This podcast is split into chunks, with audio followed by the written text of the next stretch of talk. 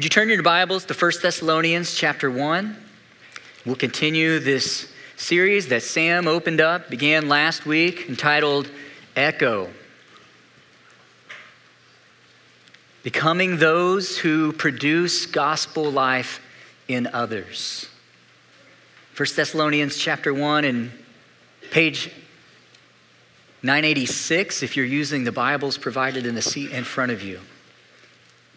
Maybe you found your place. Would you bow your heads and pray with me?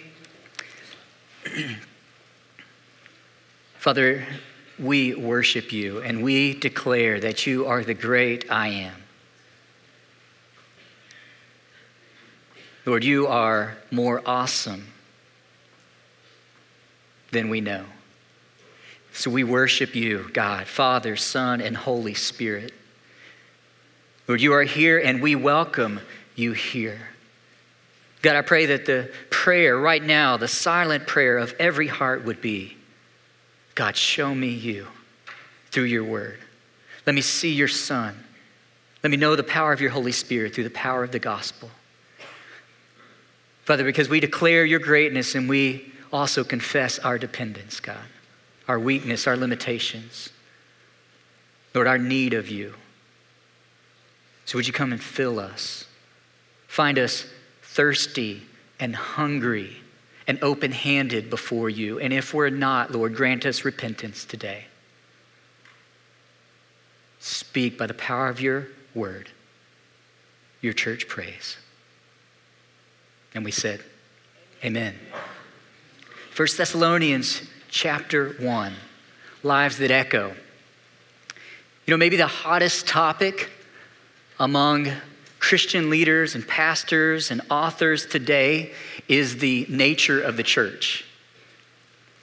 Never before, never before has so much been written and said about the nature of the church than it has in the last few generations, about who the church is to be and what the church is to do.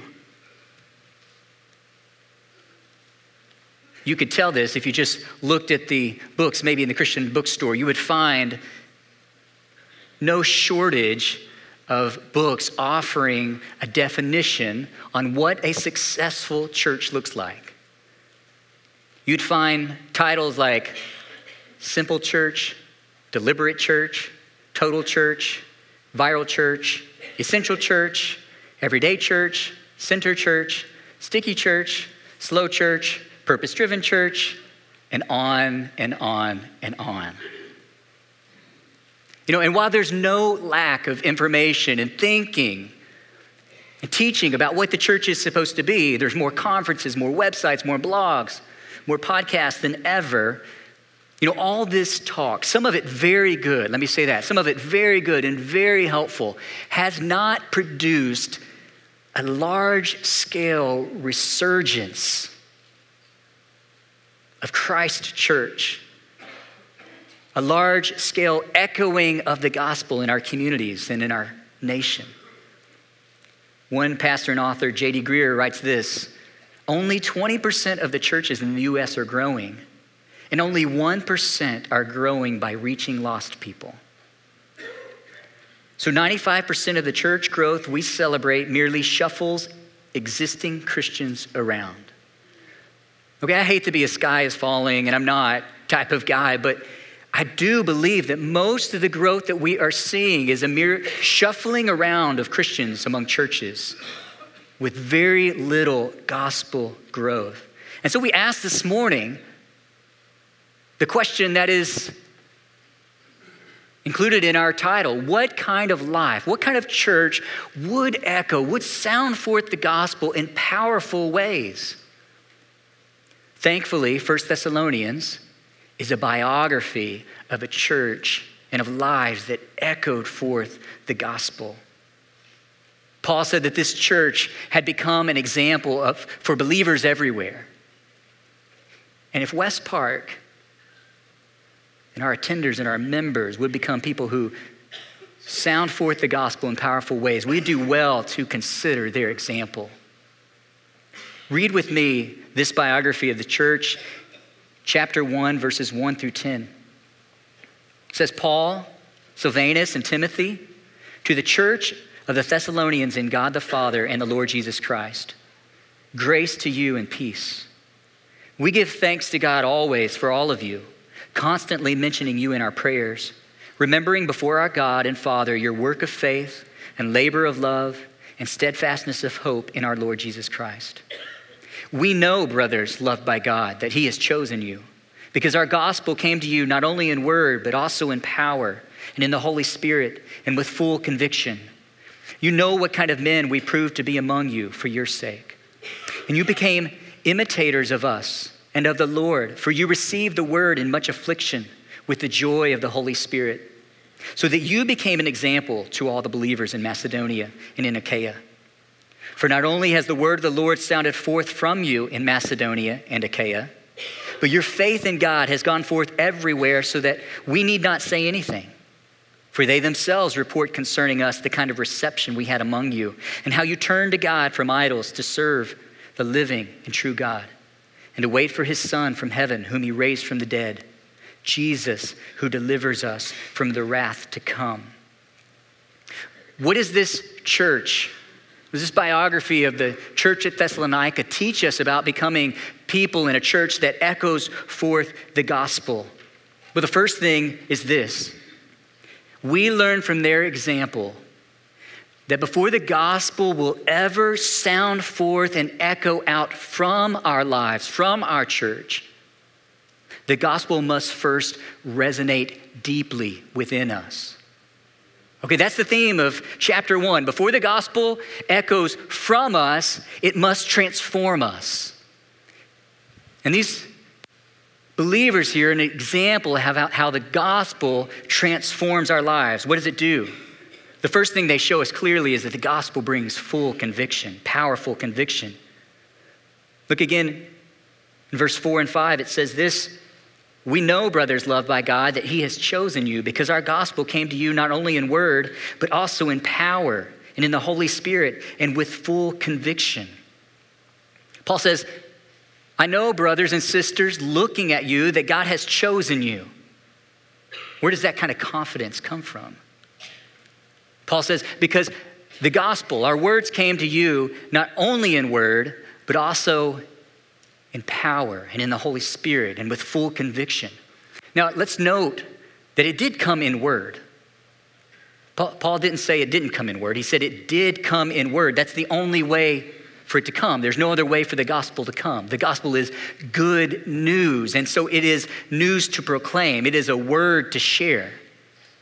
If you want to know what gospel he shared, you can just flip back over to Acts 17 and verses 2 and 3, and you will find that Paul went into the synagogue and he reasoned from the scriptures. There's nothing innovative or creative from Paul. This was no new message. This was from the scriptures. He reasoned with them from the scriptures that Jesus was the Messiah, the long awaited Messiah sent from God, and that it was necessary for him to suffer and die and to be raised from the dead. That was Paul's message. And Paul preached it. But he said it did more than just come in word, it came in powerful conviction. Powerful conviction. You say, well, what kind of conviction? What does full conviction, powerful conviction look like? Well, that word conviction there means certainty or confidence or assurance.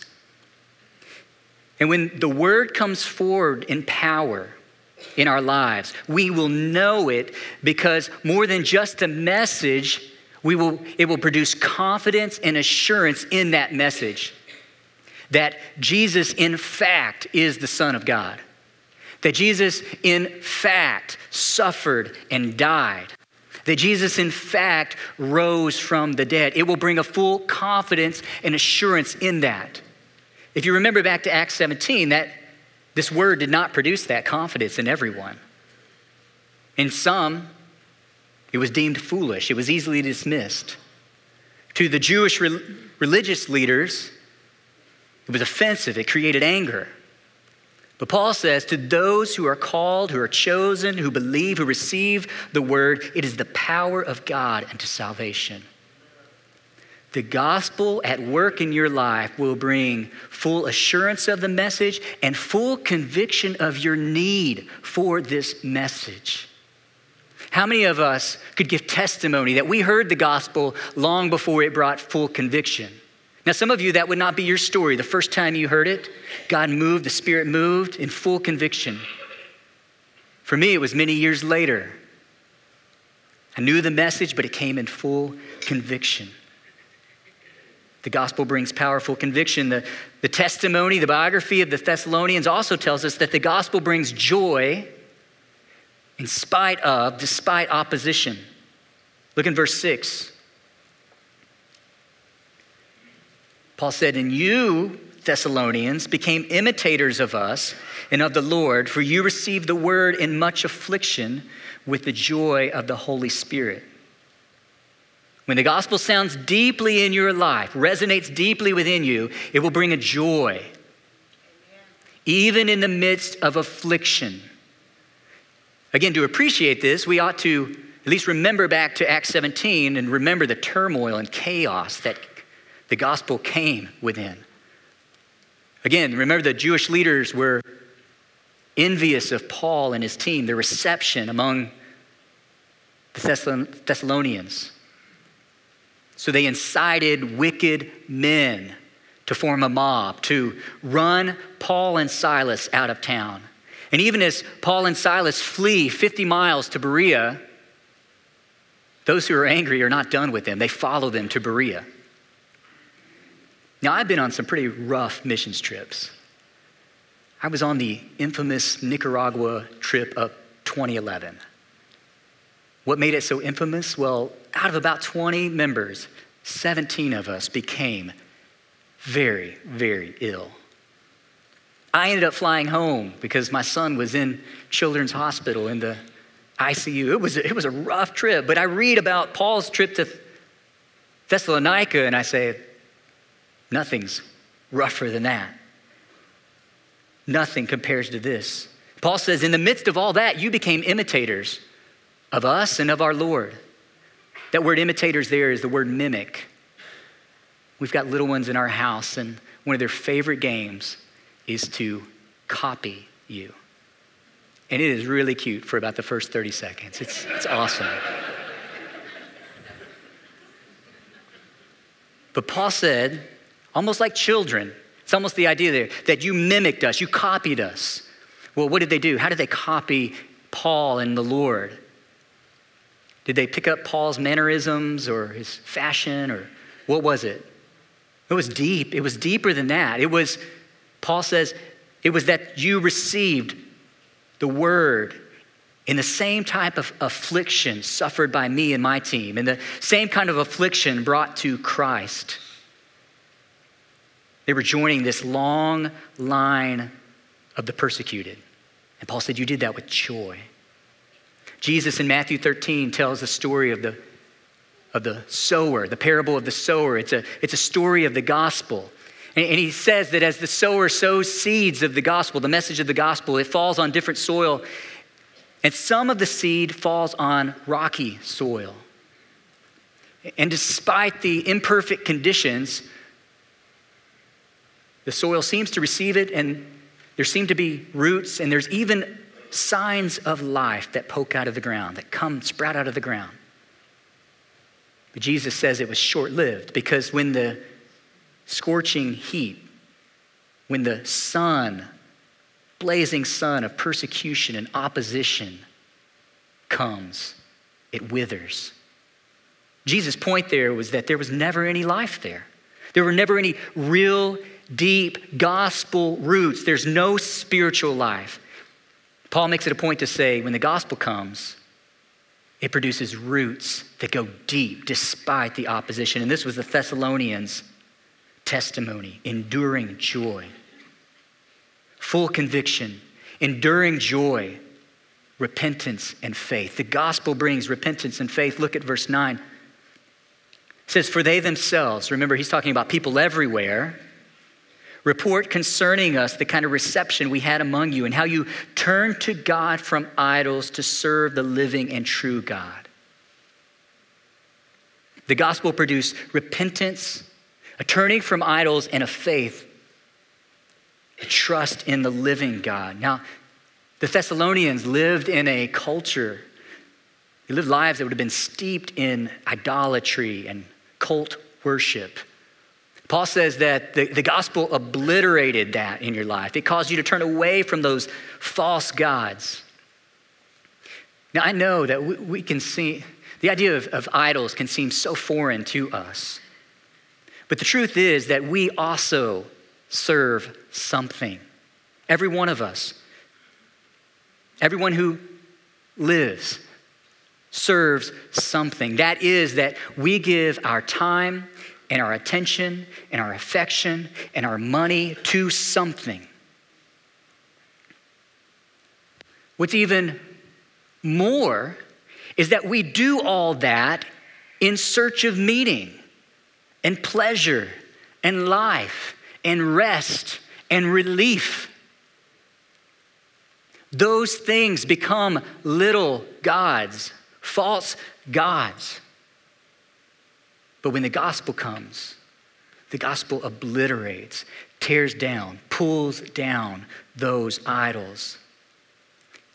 And we turn to the one true living God.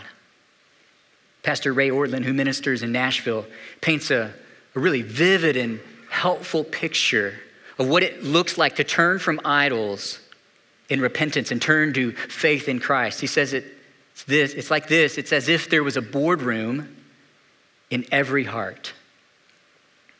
He says big table, leather chairs, coffee, bottled water, whiteboard, and a committee sits around this table.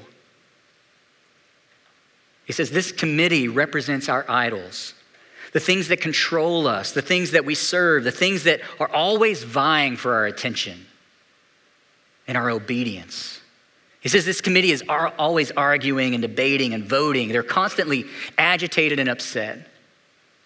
He says, for this kind of person, for this kind of heart, there, there's two ways that they can, quote unquote, accept Jesus. One way is to invite him onto the committee, give him a vote. But then he just becomes one more complication. The other way, and the true way to accept Jesus is to say to him, My life isn't working. Please come in and fire my committee. Every last one of them. I hand myself over to you. I am your responsibility now. Please run my whole life for me. There's a lot of Christi- Christianity, quote unquote Christianity, that calls on people to invite Jesus to join their life, to have a vote. Paul says that's not the way the gospel works. When it resonates deeply, it calls on us to fire the committee and turn our lives over to Jesus. The last thing we'll note about how the gospel transformed, deeply changed the Thessalonians is to look at verse 10. We see that the gospel brings a longing for Jesus. In addition to their repentance, they were also known the, the word that was going out, the word about the Thessalonians, were that they were people, in verse 10, that waited for his son from heaven, whom he raised from the dead, Jesus who delivers us from the wrath to come. Their reputation were those who waited, those who longed for the coming of Jesus. That's what the gospel did. It, it transformed them in the here and now, but it also made them people who looked for and longed for the return of Jesus. And we don't have time to open up this letter of Paul to the Thessalonians, but it is a letter about the return of Christ and the resurrection of those in Christ. And just briefly, we know that the Thessalonians were people who longed for and looked for Jesus because to them, it meant deliverance from God's wrath. Read chapter 5. He tells them about the day of the Lord, but he says, You were not destined for wrath. They longed for Jesus because once and for all, they would ultimately be delivered from the power and the presence and the penalty of sin. Chapter 4 says that they looked for it because it was deliverance from death. Verse 13, Paul says, Hey, Thessalonians, I, I, believers, I don't want you to be ignorant. I don't want you to be uninformed concerning those who have fallen asleep or those who have died in Christ, so that you don't sorrow, so that you don't grieve as those who don't have hope. Well, what is the hope in the face of death? If you're looking there, verse 16 says this For the Lord himself will descend from heaven with a cry of command with the voice of an archangel and with the sound of the trumpet of God, and the dead in Christ will rise first. Those who have been deeply transformed by the gospel are those who no longer live for the things of this world, but have an eye, a longing eye longing glance to the coming, the return of Christ and the resurrection from the dead when they were finally delivered from wrath, finally and ultimately delivered from death. This is the theme of 1 Thessalonians chapter 1. This is their biography. And so the, the question to us is Has the gospel ever resonated deeply within your life? The question is not at all. Ultimately, do you know the gospel? Could you tell the gospel? The question is Has the gospel, the message of the gospel, come to you more than a message? Has it ever been the power of God unto salvation in your life? How would I know? Has it ever brought full conviction, assurance? Has it brought joy? Has it brought repentance and faith? Has it brought a longing for Jesus? And if it has, if you'd say, Jared, it, it has, it, it has rung out in my life, is it still echoing in your life? Is your life still ringing with the echo? Are you still a person looking and longing for Jesus, turning away from idols to serve the one and true living God. A church that echoes the gospel loud and clear is first a church that has experienced and is still ringing with the power of the gospel. That's a church that echoes. Only then, after it's first deeply resonated within us, will it ring out from our lives. And it did ring out from the Thessalonians. You know, I thought this week if, if there was a church experiencing this kind of gospel growth and this kind of impact on their community and region and around the world, I bet it wouldn't be long before churches would send delegations to find out just what is happening at this church. Maybe, maybe some authors and church leaders would go. Maybe some authors would go in, in hopes of publishing Echo Church. Bad work. Maybe some church leaders would go in hopes of hosting an Echo conference. How do we take what the Thessalonians are experiencing and, and bring it everywhere? But I've also thought if the delegations went, I just wonder if they would be disappointed disappointed to find out there was nothing new, creative, innovative about Paul's preaching of the gospel.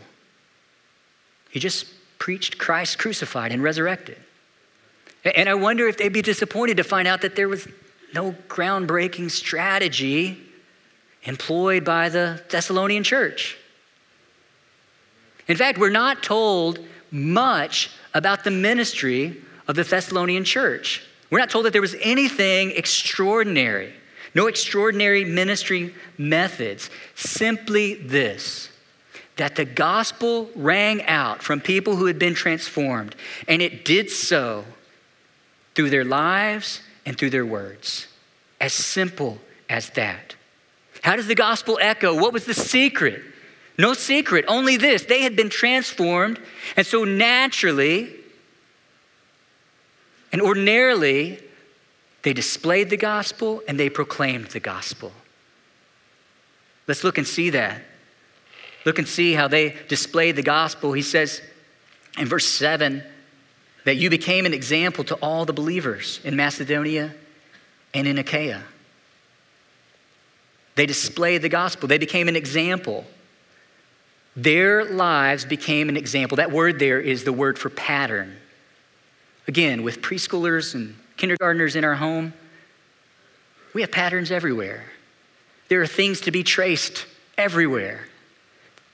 Dotted lines forming letters, dotted lines forming numbers. Right? There's patterns everywhere. Young ones need patterns to learn a behavior until it becomes natural. This is what was happening in this church. Christ was the pattern. Paul followed that pattern. He traced the life of Christ. He became an example. He became a pattern for others to follow. And now the Thessalonians were following that pattern. And even though they're relatively young in their faith, because they've traced Paul, who has traced Christ, guess what? Now they're a pattern for believers everywhere. I'd encourage you to read the letter to the Thessalonians. Read how they were an example. It's so interesting. Almost everywhere that Paul encourages them and challenges them, he also includes language like, keep doing this, do this more and more. You don't need me to tell you anything about this, but I'm going to. What were those things? Chapter 4, this was a church that was experiencing personal holiness. They were growing in personal holiness. They were growing in their love for one another. This was a church that was growing in living faithful lives in which they worked hard. They were growing in, leave, in living quiet, faithful lives before God and before others. Again, we could think if people traced our life, the ordinary, day, the ordinary everyday stuff of life, not when we're on ministry, but when we're living out our life, if they traced our life, would they be tracing the gospel? Would they be tracing Christ's life? A life changed. Slowly, yes. Slowly, but surely, by the power of the gospel, is a powerful megaphone for the gospel. Our lives amplify the message of the gospel. But think about this a, megaphone is only useful if we speak into it, right? A microphone, even if it's on, it's only good if we have something to say. And the Thessalonians had something to say. They put the gospel on display, but they also proclaimed the gospel. That's what he says in verse 8 that the word of the Lord had sounded forth from you. Some have said, well, it was just the Thessalonians' example that echoed out. But the text seems very clear that the word of the Lord sounded forth from them. That phrase, sounded forth, is where we get the word echo, where we get our series title. It must sound forth from us. You know, we, we've heard the, the quote, preach the gospel, and if necessary, use words. And I hate to pile on it again, but it's always necessary. It's always necessary. Yes, our lives should preach the gospel, our actions, our deeds should show forth the gospel, but it will always be necessary to use words. This is what Paul says in Romans chapter 10. How will they call on him in whom they have not believed? And how are they to believe in him of whom they've never heard? How are they to hear without someone preaching? Joe Capel and I are teaming up to teach a training course here on Sunday mornings. This is week two on two ways to live knowing and sharing the gospel. And I taught last week, I had the privilege of teaching last week. And such a simple line in the training course rang true to me. Said this one thing that is true of all believers, they've heard the gospel. Okay, not, not exactly groundbreaking, but think about that. As unique as our stories are of how we heard the gospel, one thing is true of all of us we heard the gospel. there's no such thing as a believer who's not heard the gospel. Hearing precedes believing. We must be people who proclaim the gospel. And I thought about this this week. What does it look like? What would it look like if our church, starting here, if we lived lives that displayed and proclaimed the gospel? You know, I thought there, there are really a couple ways to think about this. And I'm, I'm going to just show you a diagram. Think about how this might happen. Lord willing, by His grace, we will be a church. We must be a church that proclaims the message of Jesus Christ in everything we do. That starting here, we would proclaim the message of Jesus Christ, the gospel message faithfully. But then where does it go from there? Well, it might go out to ministries, might go out to age specific ministries. That we want the gospel to go to children through children's ministry and students through student ministry and college ministry and senior adult ministry and on and on and out, that the gospel would go out that way. And then the gospel would go out through special programs and events. That we would do special things around here and invite the community to join us. Things that would give us a platform to display and proclaim the gospel. And then from there, we would do other things, more intentional, strategic ways to bless our community through local outreach. We do these type of things. And then from there, it would echo out even further global outreach to where we are sending and supporting missionaries all over the globe. And I want to tell you something about this first model. It's not bad. There's a lot good about this. There are a lot of things that we can do together as a church that we can't do separately. We see examples of that in the New Testament. But I also want to call you atten- your attention to the fact that if this is our only model, if this is primarily our model of echoing the gospel, we're going to run into limitations. These things require a place. These things require a budget. These things require a staff. These things require volunteers. These things require availability. And if it's dependent on those things, it's limited by those things. Any church, no matter how large, only has so much of those resources to go around. And it can also make us reliant on other people, on programs, on events, on activity, to do the work of echoing forth the gospel. Let me show you another model. Imagine this with me. There would be a church that would proclaim faithfully the gospel. Then, how might it echo out from there? Well, it might echo in our families. Where ordinary families in the everyday stuff of life would grow in the gospel together. That our children and our relatives would hear and know the gospel, see the gospel, and be transformed by it. Well, where would it go from there? Well, from there, it might go to our neighbors. That ordinary people like you and me in the everyday stuff of life would be constantly displaying, demonstrating, proclaiming the gospel as we have opportunities to our neighbors. Well, well then how could it echo out from there? What, with our coworkers and our classmates, to our community and beyond. Again, there is nothing wrong with that first model. I, I'm all for it, but we cannot treat it as primary and we cannot treat it as essential. This is the Great Commission model of echoing the gospel. And think of the genius behind it from our Lord Jesus Christ. There's no limitations. It's not restricted to the church gathered, it goes out through the church scattered. As every single one of us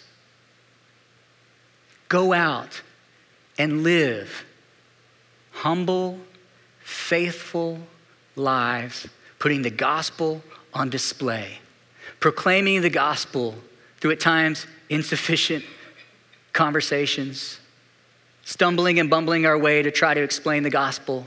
Yes, we grow in it, but think about the impact that we could have in this room, across our church, if every one of us went out to live lives that echo, not dependent upon the church, gather church programs and church staff and church budgets. That's a limited model. This, by the power of the Spirit, is exponential in its power.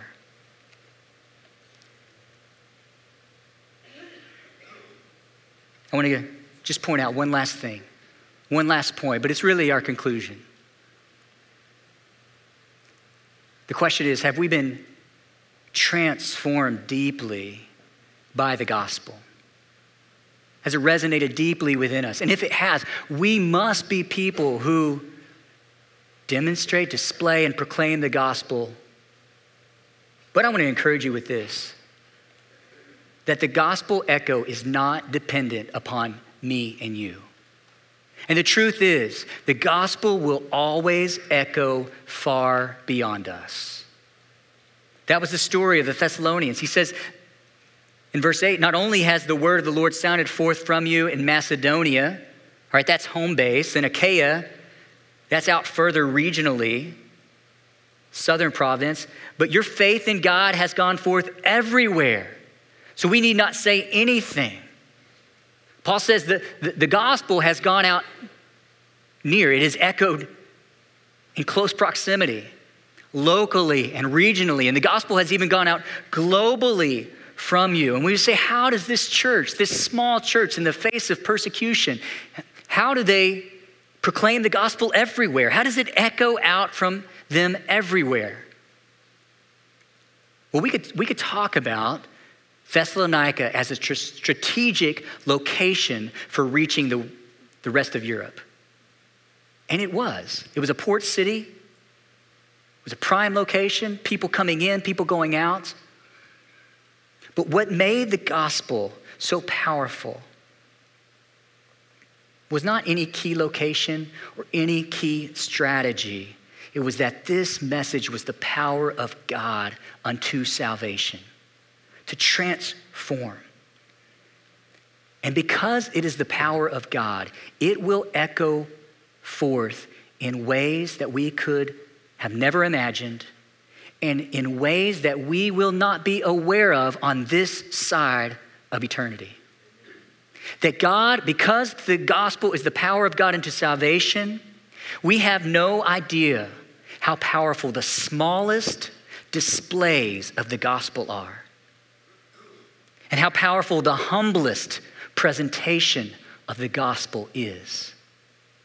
I was reminded of this this week or a few weeks ago when I was listening to a podcast, and there was an interview conducted with Randy Alcorn.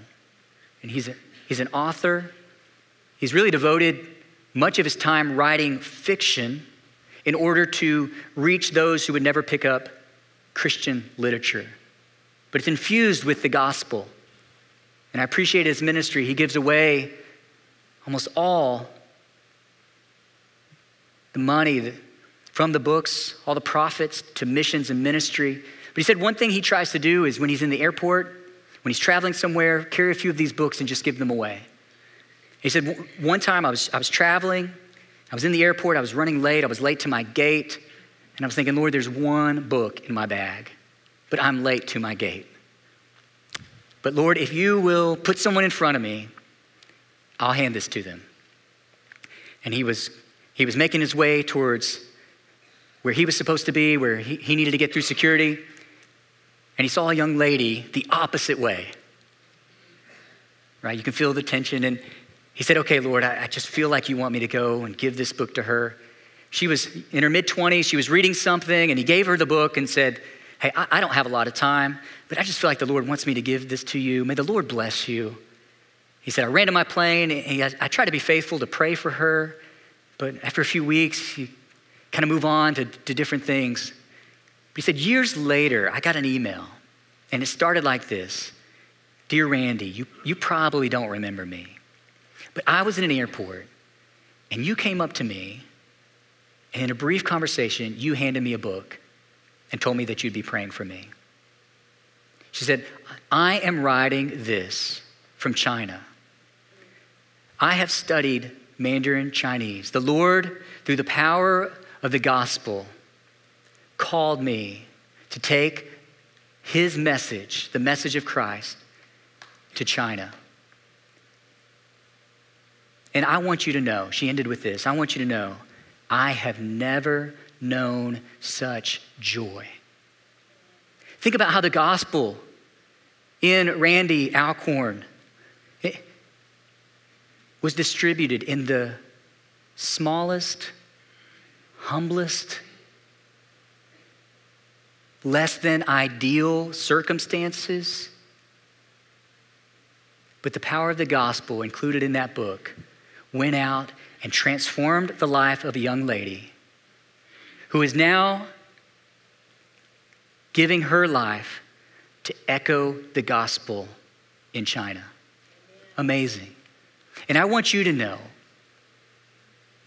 and I am assuring myself this morning that the gospel is so powerful. God will take the smallest, most humble displays of the gospel, and God will take the most insufficient and humblest of presentations of the gospel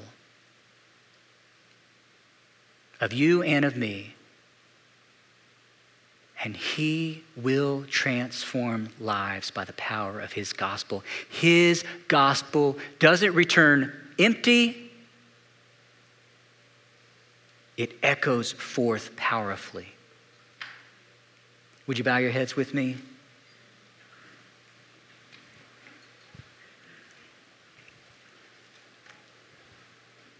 Maybe for you,